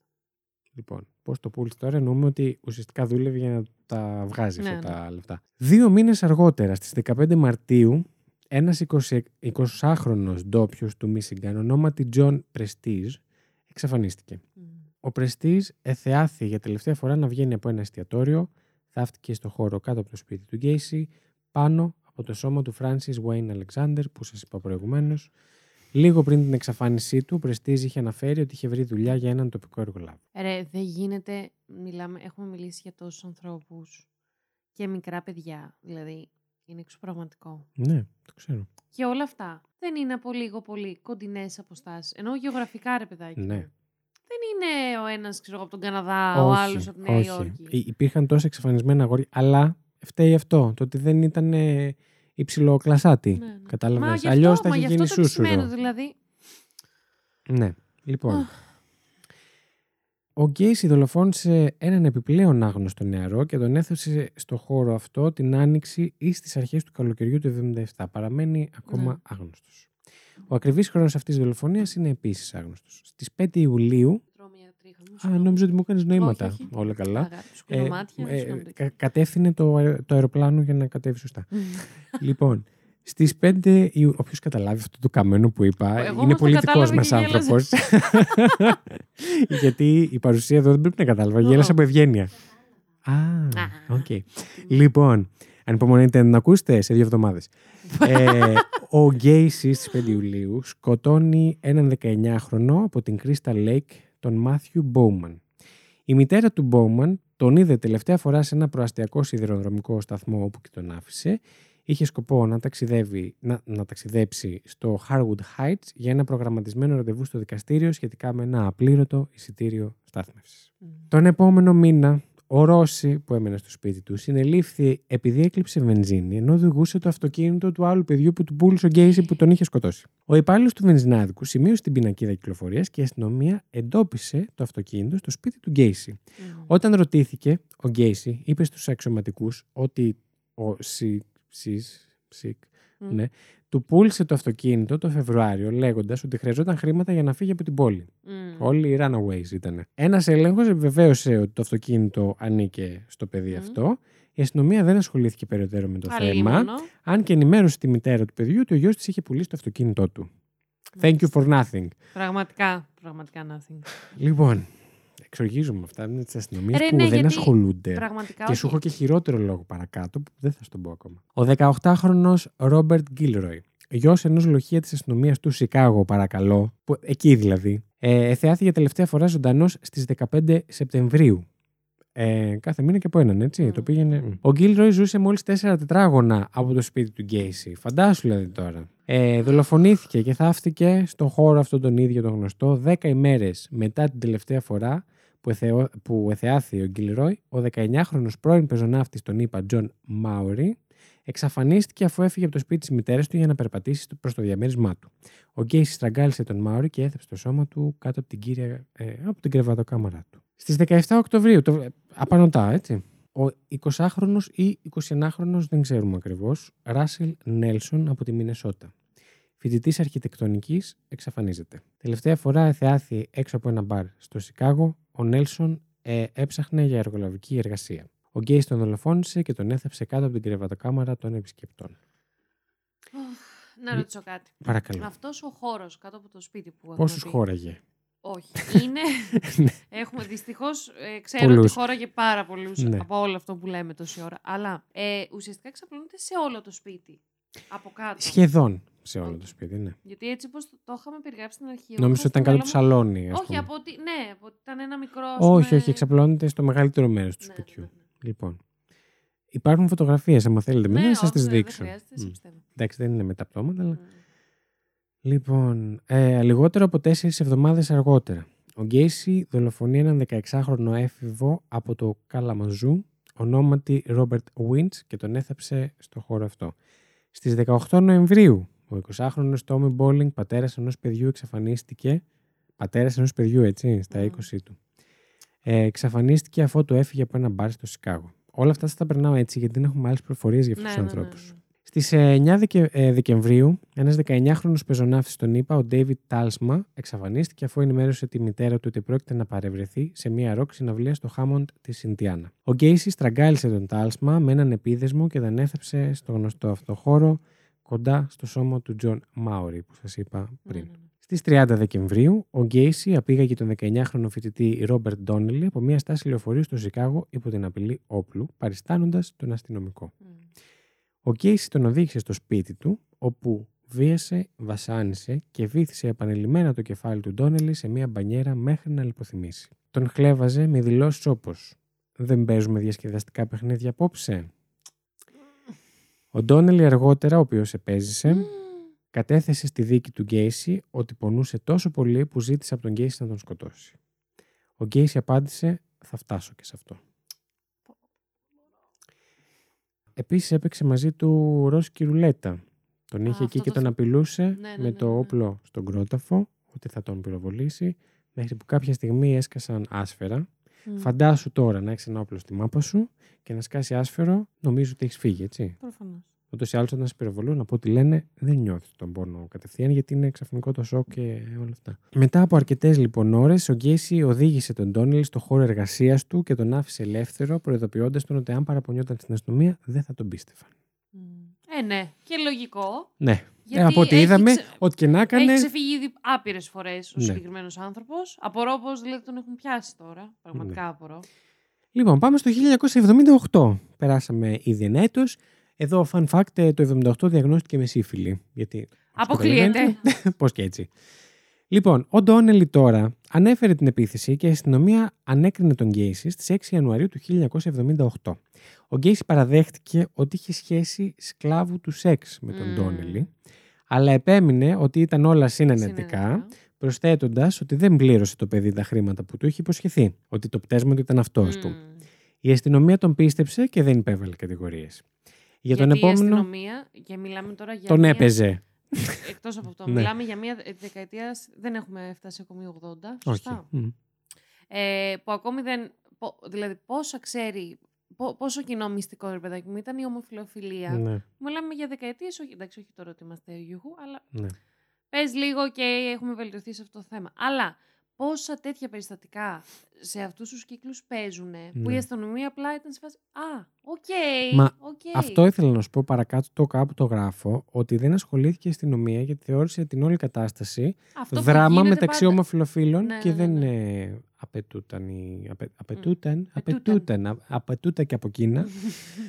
ε, λοιπόν, δεν υπέβαλε λοιπόν κατηγορίες η αστυνομία. Τον επόμενο μήνα ο Γκέισις σκότωσε τον 19χρονο William Kindred ο οποίος εξαφανίστηκε στις 16 Φεβρουαρίου αφού είπε στην αραβωνιαστικιά του που γνώριζε τον Γκέισι, by the way, ότι επρόκειται να περάσει το βράδυ σε ένα μπαρ. Ο Κίντρεντ ήταν το τελευταίο θύμα που θαύτηκε στο χώρο κατά το σπίτι διότι δεν χωρούσαν άλλα πτώματα. Λοιπόν, στις 21 Μαρτίου ο Γκέις παρέσυρε τον, τον, τον 26χρονο Τζέφρι Ρίγναλ στο αυτοκίνητό του. Λίγο αφού το Ρίγναλ μπήκε στο αυτοκίνητο, ο Γκέισι τον άρκωσε με χλωροφόρμιο και τον οδήγησε στο σπίτι του, όπου ξύπνησε το παιδί και βρήκε τον εαυτό του με τα χέρια και το κεφάλι του ακινητοποιημένα σε μια συσκευή στερεωμένη στην οροφή και τα πόδια του κλειδωμένα σε μια άλλη συσκευή βιδωμένη στο πάτωμα. Εννοείται, όποιος δεν μπορεί τα πολλά πολλά, εδώ βγαίνει. Φυλάκια. Λοιπόν, φυλάκια. Τα λέμε στο επόμενο. Έτσι. Ε, ο Γκέισι εξήγησε στον Ρίγναλ ότι είχε τον απόλυτο έλεγχο πάνω του και ότι σκόπευε να του κάνει ό,τι ήθελε, όποτε ήθελε και όπως ήθελε. Στη συνέχεια βίασε και βασάνισε τον Ρίγναλ με διάφορα όργανα, συμπεριλαμβανομένων αναμένων κυριών, μαστιγίων και δονητών διαφόρων μεγεθών που του εισχώρησε σε κάθε οπίου του σώματός του και επανειλημμένα σε όλο αυτό το διάστημα τον άρκωνε με χλωροφόρμιο τόσο πολύ που ο Ρίγναλ αργότερα στη ζωή του γιατί επέζησε αντιμετώπισε πρόβλημα στο σηκώτη από το υπερβολικό χλωροφόρμιο που δεν κατάφερε να το μεταβολήσει ο οργανισμός. Στη συνέχεια, ο Γκέισι οδήγησε τον Ρίγναλ στο Lincoln Park στο Σικάγο, όπου τον, τον, τον τοποθέτησε κάτω από ένα άγαλμα, ανέστητο αλλά ζωντανό. Και τον παράτησε εκεί. Εδώ υποπτευόμαστε ότι επειδή δεν είχε άλλο χώρο, δεν ήξερε τι να κάνει. Mm. Οπότε σου λέει: Δεν θα φτάσω στο σημείο να σκοτώσω. Ναι. Κάνω αυτά που κάνω και τον παρατήσω. Πολλά balls βέβαια να κάνεις όλα αυτά. Γιατί δεν φορούσε ποτέ μάσκες, δεν κρυβότανε, δεν ναι, ναι. τίποτα. Ο Ρίγναλ κατάφερε να συρθεί στο διαμέρισμα της κοπέλας του. Η αστυνομία ε, εννοείται σε τραγική κατάσταση που χρειαζόταν άμεσα νοσοκομείο. Η αστυνομία ενημερώθηκε για την επίθεση, αλλά δεν ερεύνησε τον Γκέισι, θεωρώντας την κατάσταση δράματα μεταξύ ομοφυλοφίλων. Έτσι. Μάλιστα. Ο Ρίγναλ μπόρεσε να θυμηθεί μέσα στην ε, ομίχλη που επικρατούσε στο μυαλό του από όλο αυτό το χλωροφόρ, αυτό που είπα ναι. πριν. και θυμήθηκε το αυτοκίνητο του Γκέισι, ορισμένες τοποθεσίες και συγκεκριμένες, ε, συγκεκριμένους παρά, παράδρομους μέχρι να φτάσει στο σπίτι του. Αυτός και δύο φίλοι του έκαναν stake out μέχρι να δουν το αυτοκίνητο του Γκέισι και τον Απρίλιο ο Ρίγναλ το είδε και το ακολούθησε μαζί με τους δύο φίλους του μέχρι το σπίτι του Γκέισι. Έδωσε τα στοιχεία του στην αστυνομία η οποία πάλι δεν κινήθηκε εναντίον του Γκέισι. Αργότερα στη δίκη του Τζον, ο Ρίγναλ είπε πως ευχόταν να διαγνωστεί ως τρελός γιατί το να τον βασάνισε κατά αυτόν τον τρόπο με σώας τας φρένας mm. τον τρομοκρατούσε και μόνο στη σκέψη. Όταν ε, περιέγραφε εντωμεταξύ, να πω εδώ, ε, όταν περιέγραφε την επίθεση, ε, φανταστείτε ότι έκανε μετό πάνω στο εδόλιο γιατί δεν άντεξε. Ξα... ναι, το ξανάζησε στο μυαλό του. Λοιπόν, σε αυτό το σημείο, όπως είπαμε, ο χώρος κάτω από το σπίτι του δεν είχε πλέον χώρο για άλλα πτώματα. Και έζεχνε. Ε, πέρα από αυτό, ναι, να μην το συζητήσω. Ο Γκέις αργότερα ομολόγησε στην αστυνομία ότι σκέφτηκε να στηβάζει πτώματα στη σοφίτα του αρχικά, αλλά ανησυχούσε για επιπλοκές που θα, θα προέκυπταν από τις διαρροές. Σωστό. Ναι. Και μην Σωστό. πούμε κάτι άλλο. Εγώ. Η Lady, Σωστή ναι. σκέψη. Μπράβο. Καλά τα σκέφτηκε. Ω εκ τούτου, επέλεξε να απορρίψει τα θύματα του από τη γέφυρα I-55 στον ποταμό Deep, Deep Plain που είχαμε πει, την περιοχή αυτή που ήταν το σπίτι του, έτσι. Ε, ο Γκέισι δήλωσε ότι είχε πετάξει πέντε πτώματα σε αυτό το ποτάμι το 1978, ένα από τα οποία πίστευε ότι είχε προσγειωθεί σε μια περαστική πλωτή φορτηγίδα ε, και μόνο τέσσερα από τα πτώματα βρέθηκαν. Ναι. Μια φορά είπε το έριξε και δεν άκουσε το σπλάτς από το νερό. Προφανώς έπεσε πάνω σε ναι, τέτοιο ναι, πλοιάριο που περνούσε. Ναι. Το πρώτο γνωστό θύμα που απορρίφθηκε από τη γέφυρα αυτή, στον ποταμό Ντιπλέιν, ήταν ο 20χρονο Τίμωθη Ορούρκ. Δολοφονήθηκε στα μέσα Ιουνίου αφού, αφού του έφυγε από το διαμέρισμά του στην Dover Street για να αγοράσει τσιγάρα. Λίγο πριν την εξαφάνισή του, ο Ορούρκ είχε πει στο συγκάτοικό του ότι ένας εργολάβος στο Northwest Side του είχε προτείνει δουλειά. Στις 4 Νοεμβρίου, ο Γκέι σκοτώνει το 19χρονο. Παιδιά, είναι απίστευτο. Δεν σταματάει ο τύπος. Πραγματικά δεν, δεν σταματάει. σταματάει. και δεν το σταματάει και κανένας. 4 Νοεμβρίου. Αυτό, όχι, όχι, όχι, δεν σταματάει. Δεν σταματιέται. Γιατί... Ναι, γιατί είναι... δεν λέω ότι δικαιολογώ αυτό που έχει κάνει, αλλά. Ναι.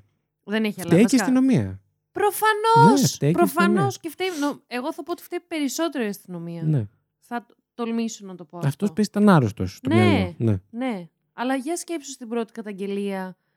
Την πρώτη, πρώτη, πρώτη. Με τη, που ακόμη ε, δεν εμφανίστηκε το, το παιδί καν. Ναι, ναι, ναι. Εκεί. Πόσα παιδιά δεν θα είχαν, σκοτω... δεν θα είχαν βασανιστεί θα είχαν και γλιτώσει, θα είχαν ναι, σίγουρα. Κάθε ένα παιδί που δεν κάνουν τίποτα είναι ένα, είναι ένα παραπάνω που θα ναι. μπορούσε να έχει γλιτώσει από τα ναι, επόμενα. Ναι, ναι, ναι. Λοιπόν, στις 4 Νοεμβρίου σκοτώνει τον 19χρονο Frank Landingin Landing Landing Ναι. Το γυμνό σώμα του βρέθηκε στον ποταμό αυτόν, Plain, στο Σάναχον, στις 12 Νοεμβρίου με το ίδιο το εσώρουχο φρακαρισμένο στο λαιμό του. Στις 24 Νοεμβρίου, 20 μέρες μετά, ένας 20χρονος κάτοικος του Elmwood Park, ο James Μαζάρα, εξαφανίστηκε αφού μοιράστηκε το δείπνο της ημέρας των ευχαριστειών με την οικογένειά του. Ο Μαζάρα είχε ενημερώσει την αδερφή του μια μέρα πριν από την εξαφάνισή του, τραγικό, ότι εργαζόταν στον κατασκευαστικό κλάδο και τα πήγαινε καλά. Τελευταία φορά εθεάθη ζωντανός να περπατά προς την πλατεία Baghouse κρατώντας μία βαλίτσα. Και πάμε στο τελευταίο θύμα. Το απόγευμα της 11 η Δεκεμβρίου του 1978, ο Γκέισι επισκέπτεται το φαρμακείο Nissan, το Deep για να συζητήσει μια πιθανή συμφωνία ε, να κάνουν μια αναδιαμόρφωση στο, σε ένα φαρμακείο με τον ιδιοκτήτη του καταστήματος. Ενώ ήταν κοντά στο 15χρονο υπάλληλο μερικής απασχόλησης Ρόμπερτ Πίστ, ο Γκέισι ανέφερε ότι η εταιρεία του, τυχαία τελείως, ότι η εταιρεία του προσλάμβανε συχνά έφηβα αγόρια με αρχικό μισθό 5 δολάρια την ώρα. Που για τότε ήταν τεράστιο, δεν ναι, ήταν 5 ναι, ναι. δολάρια, ήταν σήμερα δεν ξέρω πόσο, 12, 13, 15. Ε, σχεδόν διπλάσιο λοιπόν μισθό από αυτό που κέρδιζε ο Πίστ στο φαρμακείο που δούλευε εκείνη τη στιγμή. Λίγο αφού το Γκέισι έφυγε από το φαρμακείο, η μητέρα του Πίστ έφτασε στο κατάστημα για να οδηγήσει το γιο του στο σπίτι ώστε η οικογένεια να γιορτάσει τα γενέθλιά της όλοι μαζί. Ο Πίστ ζήτησε από τη μητέρα του να περιμένει, προσθέτοντας ότι κάποιος εργολάβος θέλει να μου μιλήσει για μια δουλειά. Έφυγε από το κατάστημα, είχε ρίξει ο άλλος το, το αγκίστρι και ναι, ναι. περίμενε να ψαρέψει. Έφυγε από το κατάστημα στις 9 μετά μεσημβρίας, υποσχόμενος να επιστρέψει σύντομα σπίτι. Ο Πίστ δολοφονήθηκε λίγο, μετα... λίγο μετά τις 10 μετά μεσημβρία στο σπίτι του Γκέισι. Ο Γκέισι αργότερα δήλωσε ότι στο σπίτι του ρώτησε τον Πίστα αν υπήρχε κάτι που δεν θα έκανε για τη σωστή τιμή. Στο οποίο ο Πίστα απάντησε ότι δεν τον πήραζε να δουλέψει σκληρά. Το παιδί απάντησε αθώα. Ναι, ας ναι, πούμε, ναι. έτσι. Ε, ο Γκέισι ξεγέλασε τον Πίστ και του φόρεσε χειροπέδες. Ε, πριν του πει θα σε βιάσω και δεν μπορείς να κάνεις τίποτα γι' αυτό. Καθώς ο Πίστ άρχισε να κλαίει. Δήλωσε επίσης ότι καθώς τοποθέτησε το σκηνή γύρω από το λαιμό του, το αγόρι έκλαιγε φοβισμένο. Ο Γκέισι παραδέχτηκε ότι έλαβε αυτό, παιδιά, μου σηκώθηκε τρίχα. Όχι ότι έχουμε ακούσει χειρότερα μέχρι τώρα.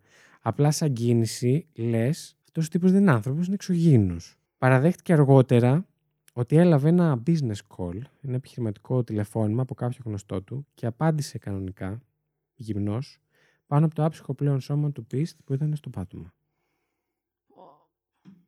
Ναι.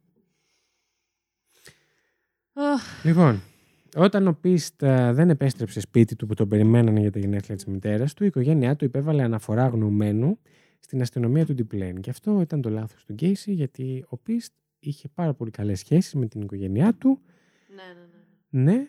Ε, ο ιδιοκτήτης του φαρμακείου, μάλιστα, ονόμασε τον Γκέισι ως τον πιθανότερο εργολάβο με τον οποίο ο Πίστ είχε φύγει από το κατάστημα για να μιλήσει για μια δουλειά. Τώρα, άλλη επίσης τυχερή σύμπτωση, ο υπολογαγό Τζόζεφ Κοσέτσνακ, Ζακ, whatever, θα τα γράψω κάπου, του οποίου, του οποίου ο γιος φίτησε στο γυμνάσιο του Main West όπως και ο Πίστ, ήταν συμμαθής δηλαδή του παιδιού του τελευταίου θύματος, επέλεξε να ερευνήσει περαιτέρω τον Γκέισι.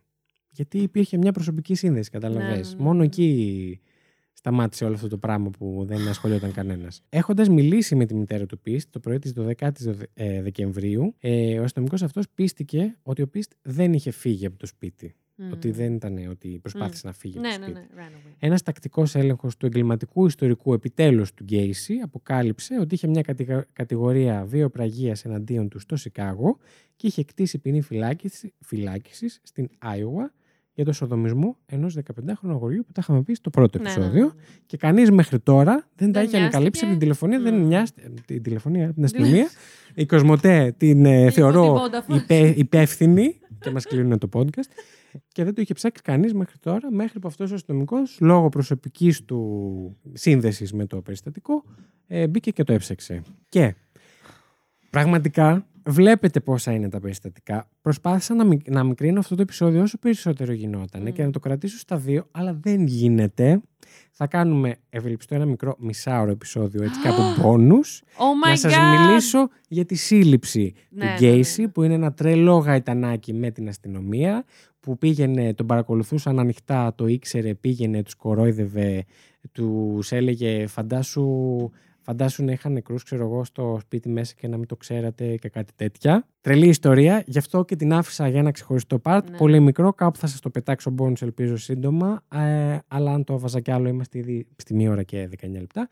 Ε, αυτά. Να πιω λίγο καφέ, ρε παιδιά. Μαλάκα. Ε, Πείτε λίγο. δεν- όταν, εί- όχι, θα πω εγώ ακριβώς. Επειδή ήμουνα. Την ήξερα αυτή την ιστορία. Είχα ακούσει άλλη μια εκπομπή.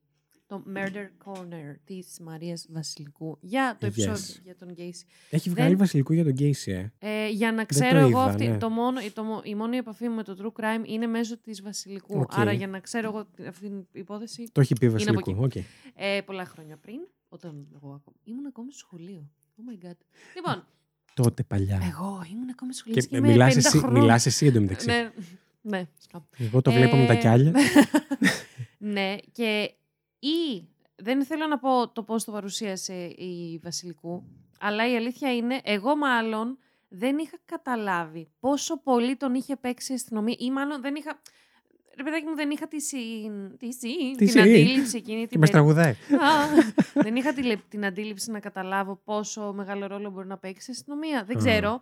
Τέλος πάντων, δεν είχα συνειδητοποιήσει σε αυτή την υπόθεση πόσο πανηγυρικά τον είχε παίξει η αστυνομία. Πανηγυρικά, όπως το πες. Πανηγυρικά και πόσο τέτοια εγκλήματα θα γίνονται και τώρα, ακόμη και σήμερα, σε αυτούς τους κύκλους και πιθανότατα μπορεί και να μην μάθουμε ποτέ τι έχει γίνει. Δηλαδή, Σίγουρα. αντίστοιχα να σε δεις. αυτούς τους κύκλους. Πολύ απλά επειδή παίζει και η εξουσία και το χρήμα. Α, μιλάς για τους ε, ανθρώπους με κύρος Ναι. και δύναμη. Ναι, ναι, ναι. ναι. Και δεν μιλάω μόνο για πολιτικούς, Σίγουρα. μιλάω για επιχειρήσεις. Θεωρώ, επειδή αν, αν κάποιος και εσείς, αν το παρατηρήσετε τα τελευταία χρόνια, δεν έχουμε περιστατικά τύπου Ted Bundy Να. εύκολα. μ, Υπάρχουν, αλλά όχι το ίδιο. μ. Θεωρώ ότι έχουν πλέον όλα περιοριστεί σε Μμμ. ανθρώπους και κυκλώματα πολύ πολύ τρίζει καρέκλα σου παρουσία. Ε, σε ανθρώπους και κυκλώματα ψηλά στην εξουσία Μ. ή που είναι μπλεγμένοι πάρα πολύ και Ναι, ναι, ναι. καταλαβαίνετε τι εννοώ και απλά δεν τα μαθαίνουμε ποτέ. Ναι. Όχι ότι έχει εξαφανιστεί Ακριβώς. αυτό το πράγμα από τον κόσμο που μακάρι Μακάρι, Μακάρι στιγμή, αλλά δυστυχώς. Αλλά δυστυχώς εγώ φοβάμαι απλά... ότι υπάρχει και μην είναι και χειρότερο. Όχι και ότι απλά κάποιοι έχουν μάθει να το, να το διαχειρίζονται να το παίζουν πολύ καλά. Και ναι. να το κρύβουν καλύτερα. Όπως για μας είναι πολύ δύσκολο να. Για μας, χτύπα ξύλο. Για κάποιον είναι πολύ... απλό άνθρωπο είναι πιο, εύκολο, πιο δύσκολο να κρύψει όλη αυτή την κατάσταση αν κάνει κάτι παραβατικό με όλες αυτές τις νέες τεχνολογίες, από ναι, τις ναι. οποίες πίσω όμως μπορεί να κρυφτεί ένας άνθρωπος με πάρα πολλά χρήματα. Ναι, ναι, ναι. Έτσι, ναι, ναι, να τις χρησιμοποιήσει υπέρ του mm. αυτές τις τεχνολογίες. Αυτά. Βούλιαξε η καρδιά σας. Πραγματικά. Ε, δεν ξέρω αν βαρεθήκατε. Ελπίζω όχι. όχι. Είναι ένα πολύ. Με ακούτε που δεν πολύ πετάγω μέσα την. Μην το πεις. Ναι. Ε, σε αυτό το επεισόδιο γιατί έχω. Βασικά, όχι συνειδητοποιώ τις ηλικίες αρχικά. Mm ε, σε αυτό το κομμάτι. Ήταν παιδεραστής, δεν ήταν ομοφυλόφιλο απλά, ή αμφιφιλόφιλο. Ναι, ναι, ναι, ναι, Ήταν παιδεραστής. Ναι, είναι, δεν ξέρω, είναι η ηλικία προφανώς και η σεξουαλική περινόχληση από μόνη της. Συγγνώμη, απομακρύνθηκα από το μικρόφωνο. και ο Βασίλης μου κάνει. ε, ναι. Και το μόνο βασικά, έστω και για μία, πώς, πόσο μάλλον, πόσα θύματα μπορούμε να το πούμε; Αυτό είναι για το φυσικό ε, Υπολογίζουμε στα σίγουρα 33, πιθανότατα mm. 36. Ναι. Ε, μπορεί και παραπάνω. Κάποιε περιόδου είχε φύγει ας πούμε, από τις περιοχές που ζούσε και δεν ξέρουμε τι έκανε εκεί. Ναι. Μιλάμε για, για δεκάδες σεξουαλικές παρενοχλήσεις, ναι. δηλαδή δεκάδες δολοφονίες. Δεν, δεν ξέρω, εγώ δεν μπορώ να τα, ό, να τα διακομωδήσω σε καμία περίπτωση. Δεν μπορώ να τα, να τα αντιμετωπίσω Όχι, σαν α, μια απλή ιστορία αυτά και με καταβάλουν λίγο συναισθηματικά. Επίσης, να πω τη δυσκολία αυτού του επεισοδίου, τη δυσκολία για το συγκεκριμένο μόνο mm. podcast που είναι και χιουμοριστικό και Ευχαριστούμε για όσους μας αγαπάτε και γι' αυτό ναι. και μας ακούτε και γι' αυτό. Ε, αλλά ο Γκέισι έχει τη δυσκολία ότι το μεγαλύτερο μέρος της υπόθεσής του είναι δολοφονίες και παιδεραστία. Πόσο, πόση πλάκα να εντάξουμε, δεν, δεν, είναι εύκολο καθόλου. Ναι. Αλλά πιστεύω ότι θα σας ανταμείψουμε στα επόμενα επεισόδια. Στο επόμενο, στο επόμενο συγκεκριμένα. Με, με guest. Το οποίο θα έχω γραφεί μετά από ε, αυτό. Ε, guest star είναι για μας. Για εσάς είναι σκέτος guest. Έτσι, η Τι; κοπέλα που θα είναι εδώ μαζί. Για εμά είναι guest Για εσά είναι σκέτος guest γιατί δεν τη γνωρίζετε. δεν έχουμε εδώ τη ναι, Μαρία ναι, ναι, Σολομού, ας πούμε, για να σας ε, όταν έρθει. Αλλά όσο νούπο θα γίνει και αυτή η στάρ. Γι' αυτό κάνει, θα γίνει και αυτή η influencer. Μπράβο, είσαι η καλύτερη. Μπράβο. και εγώ λέω εδώ να το κλείσουμε. Να το κλείσουμε, γιατί ο κόσμος έχει και δουλειές πρέπει ναι. να ακούει εμάς. Δηλαδή. Ελπίζω όταν το ακούγατε αυτό το επεισόδιο να είχατε μεγάλη, μεγάλο ταξίδι με τρένο. Αυτό, αυτό, αυτό. ναι, και όχι διαδρομή για τη δουλειά που θα σας πάρει τρεις μέρες να τα ακούσετε. Ε, άρα θα το ακούσετε σε 12 parts εσείς. Ναι. Ε, Ή εκτός αν, αν μένετε τόσο μακριά από τη δουλειά σας, όπως μία εξαδέρφη ναι. μου. Μια... Και τρώει δύο ώρες στο λεωφορείο. Όπως μία εξαδέρφη. Γιατί το κάνει αυτό στη, στη ζωή της; Βασίλη, μιλάω για μένα. Α, Πόσο καθυστερημένος. Πόσο. Γιατί κούκλα μου το κάνει ακόμα αυτό; Ρε, πας καλά, θες να δουλέψεις. Έχεις ανάγκη να, να βιοποριστείς με κάποιο τρόπο. Όχι, ανάγκη έχεις να βιοποριστείς. Ε, βέβαια σε λίγο δεν ξέρεις. Γιατί θα πάει πολύ καλά. Να ρωτήσω κάτι. Ναι. Εσάς όλους. Εκεί, ε, έξω.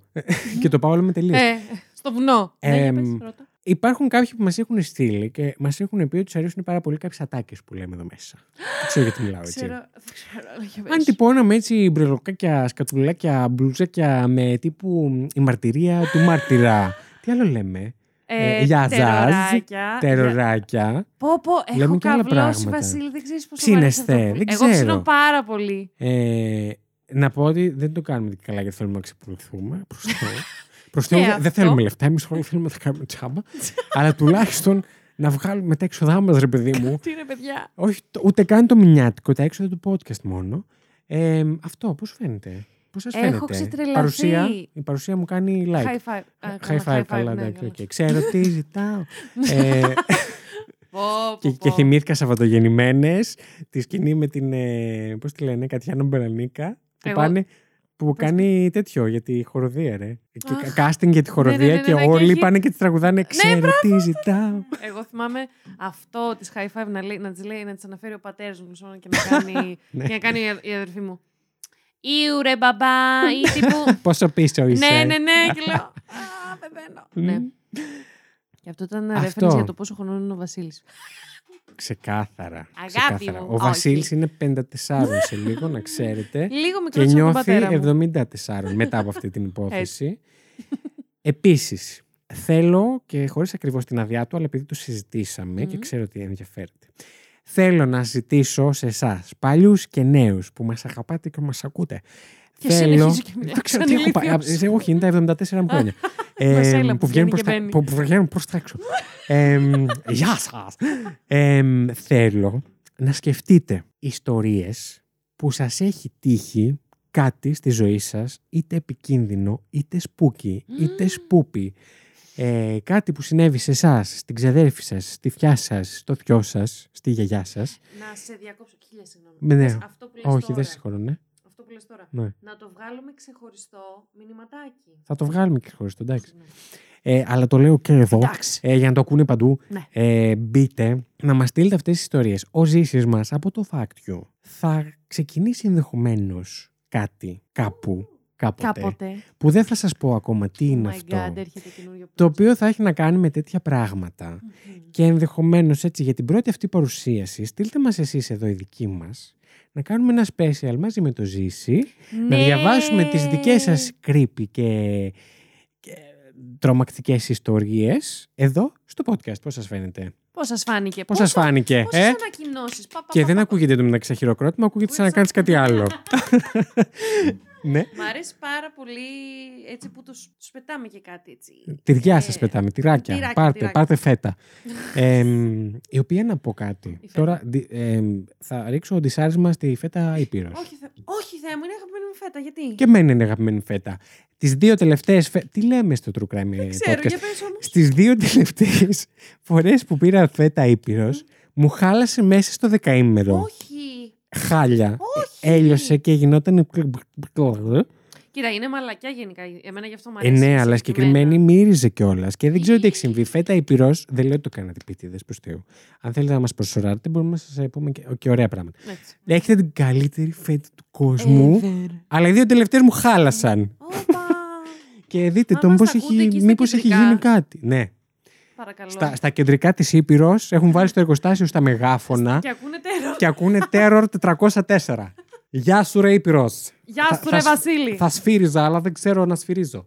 Ούτε εγώ. Ναι. Τι έχω πάθει με τις κεντρικέ φωνές; Τι γίνεται; Είμαι πάρα πολύ χαρούμενος για το επεισόδιο που έπεται. Και θέλω να ακούσω και εγώ, και εγώ πολύ... τη μυστηριώδη αυτή κοντή ύπαρξη που έχουμε κοντά μας. Να ακούσω τη φωνούλη εγώ στο μικρόφωνο. Και πάμε να το κλείσουμε γιατί θα πάει στις 12 ώρες επεισόδιο. Ήτανε η Lady Τριγκερού. Και ήταν ο Βασίλης Χάιντα. Με ανεπίσημη guest, μια κοντή παρουσία.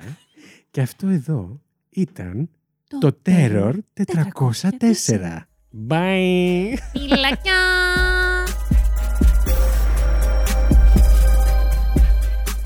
Την εκπομπή παρουσιάζουν ο Βασίλης Χάιντα και η Lady Τριγκερού. Το Terror 404 είναι μια παραγωγή του It's My Life Network. Μπορείτε να μας βρείτε στο Instagram και το Facebook πληκτρολογώντας IML Network, τα αρχικά του It's My Life. Αν μας ακολουθήσετε, μπορείτε να μαθαίνετε άμεσα κάθε φορά που βγαίνει καινούργιο επεισόδιο, καθώς επίσης να βλέπετε τις σχετικές φωτογραφίες από τις υποθέσεις που συζητήσαμε. Στείλτε μας email στο imlnetwork.hotmail.com με τις προτάσεις σας για επόμενα επεισόδια ή για τυχόν παρατηρήσεις και διορθώσεις που θέλετε να κάνετε σε κάτι που αναφέραμε στην εκπομπή. Μπορείτε επίσης να μας βοηθήσετε βαθμολογώντας μας και αφήνοντας την κριτική σας στο Apple Podcasts και μπορείτε να κατεβάσετε τα επεισόδια μας από το Apple Podcasts, Spotify, Google Podcasts ή οποιαδήποτε άλλη δική σας αγαπημένη πλατφόρμα podcast.